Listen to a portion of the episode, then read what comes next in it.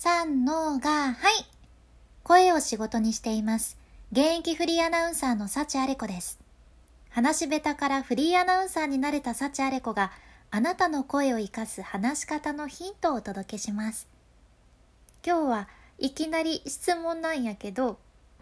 あなたは自分の声のコントロールできてますか？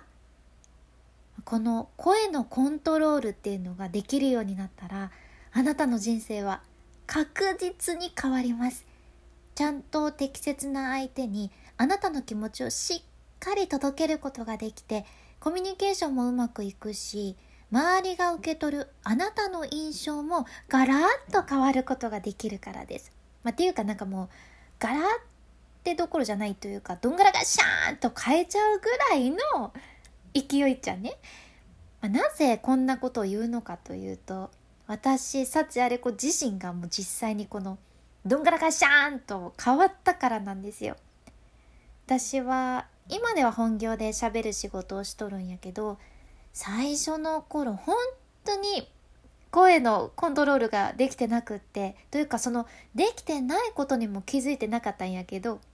ちゃんと自分は声を出しとるつもりやのに相手に聞き取ってもらえなかったり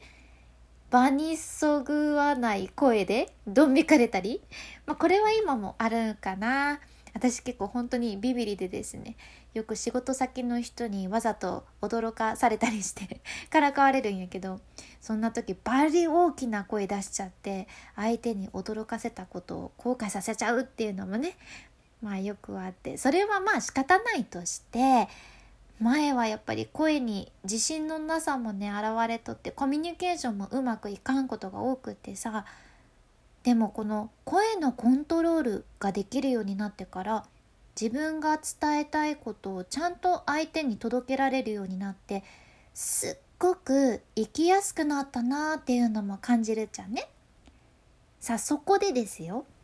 声のコントロールで大切なポイントは何なのかというとそれはですねあなたの声の矢印をイメージすることなんです。まあ、あなたが出す声のイメージをはっきり持つのってさ細かいテクニックよりもかなり大事やったりするじゃん。あなたの声の矢印の方向とそして大きさをしっかりイメージするじゃんね、まあ、そうなんです。ちゃんと声にも方向と大きさがあるわけなんですよ。例えばなんやろうせっかくやけん博多弁で言ってみると例えばさ「これは私のっちゃん」っていうセリフがあるとして、まあ、なんかわからんけど、うん、冷蔵庫のプリンは私のものっていうのを家族に言いたいとしてさどうかな、まあ、これはどういう矢印かなっていうのを考えながらちょっと聞いとってね。まずこちら「これは私のちゃん」どっかいな。なんかさ相手に話そうとしとるけど声がね途中で床に落ちちゃって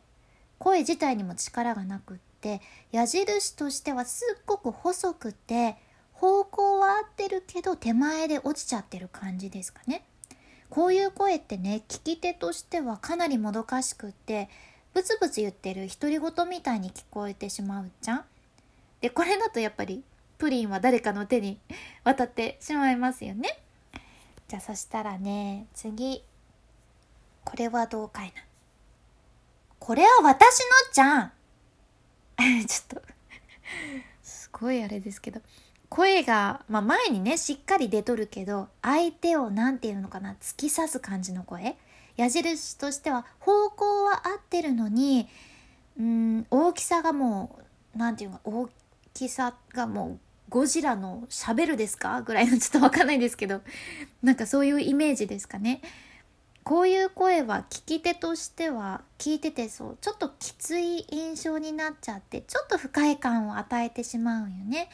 で結果プリンは気持ちよく自分のものにならないわけなんです。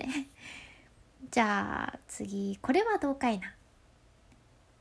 これ私のちゃん なんか声がシャワーみたいに拡散しちゃってる感じで矢印としては方向が定まってなくってまあ大きさとしてはすごいんやけどねこう広がってるからいくら話しても足りない足りない足りないっていうことになるんですよ。聞き手としてはこう自分に話しかけられてない感じ、うん、そういうふうに受け取られてしまうんですね。これね話してる方は結構エネルギー使ってるから十分届いてるはずだって思ってる場合が多いんですけどこの場合はなかなか相手に届いてないんですね。この感じだとどうかなプリンの行方は分かりませんけれどもケースバイケースですかね。まあでもとりあえず矢印のイメージちょっとできてきた回だね。じゃあ実際にですねあなたが声のコントロールをするための具体的な練習方法を今からちょっとお伝えしようと思います。今あなたの周りにあるもの何でもいいんやけど何か一つ近くにある小さなものに向かって声をぜひ発してみてください。ちょいちょい。あ、なんかちょっと言葉は何でもいいんですよ。本当にちょいちょいじゃなくても。ちょっと私のは聞き流していただいていいんですが、その小さなものめがけてビューンって飛んでいく矢印のイメージですね。ちょいちょいってうん。こんな感じ。で、次はじゃあ部屋全体に行き渡らせる声で発してみてください。ちょいちょいすごい響いたな。大丈夫かなこう矢印がいくつも、なんだろうな、扇みたいに広がる感じ？うん。このイメージでやってみてください。そしたら次は遠くにある一つのものに向かって声を発してみてください。遠くのものですよ。ちょいちょい遠くにあるものには明らかにこう近いものよりちょっと弧を描くようにビューンって矢印を飛ばすイメージやんね。遠かいな。